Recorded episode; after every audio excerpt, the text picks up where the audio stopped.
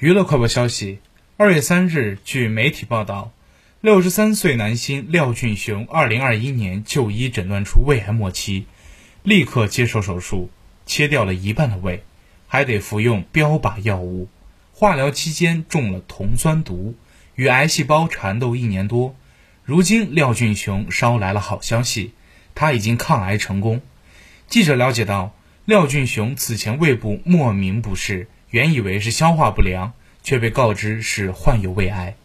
体重原有九十五公斤，经过治疗一度掉到了六十八公斤，好在最终顺利痊愈。